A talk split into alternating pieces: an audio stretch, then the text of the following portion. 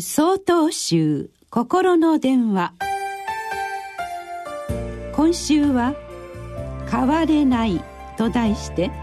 山口県善福寺大野哲司さんのお話です。私が子供の頃私の父は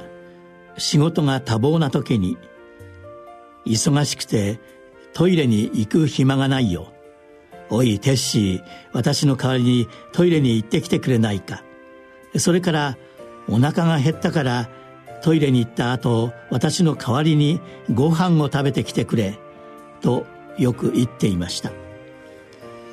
私は父の言葉を冗談のみに受け取り、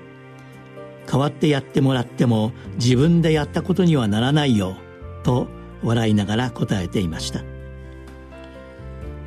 小学校の夏休みの終わる2日前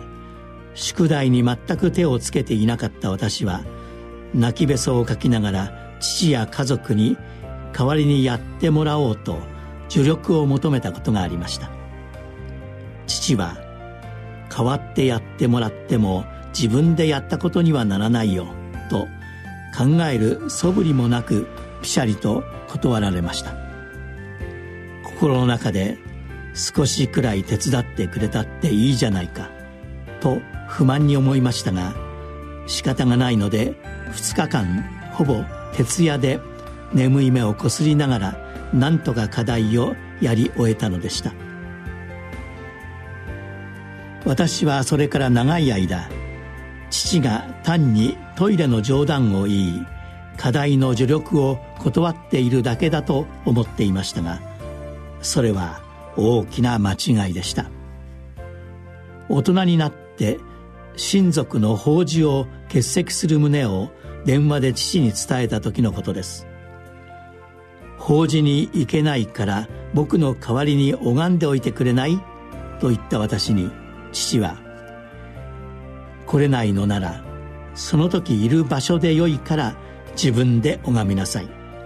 食事や勉強と同じように他の人が拝んでも自分が拝んだことにはならないよ。自分が生きていく上で大事なことは自分でやるしかないんだよ。と言われました。私は子供の時のことを思い出しながら父の言葉の深さと重さに初めて気がついたのでした。5月29日よりお話が変わります。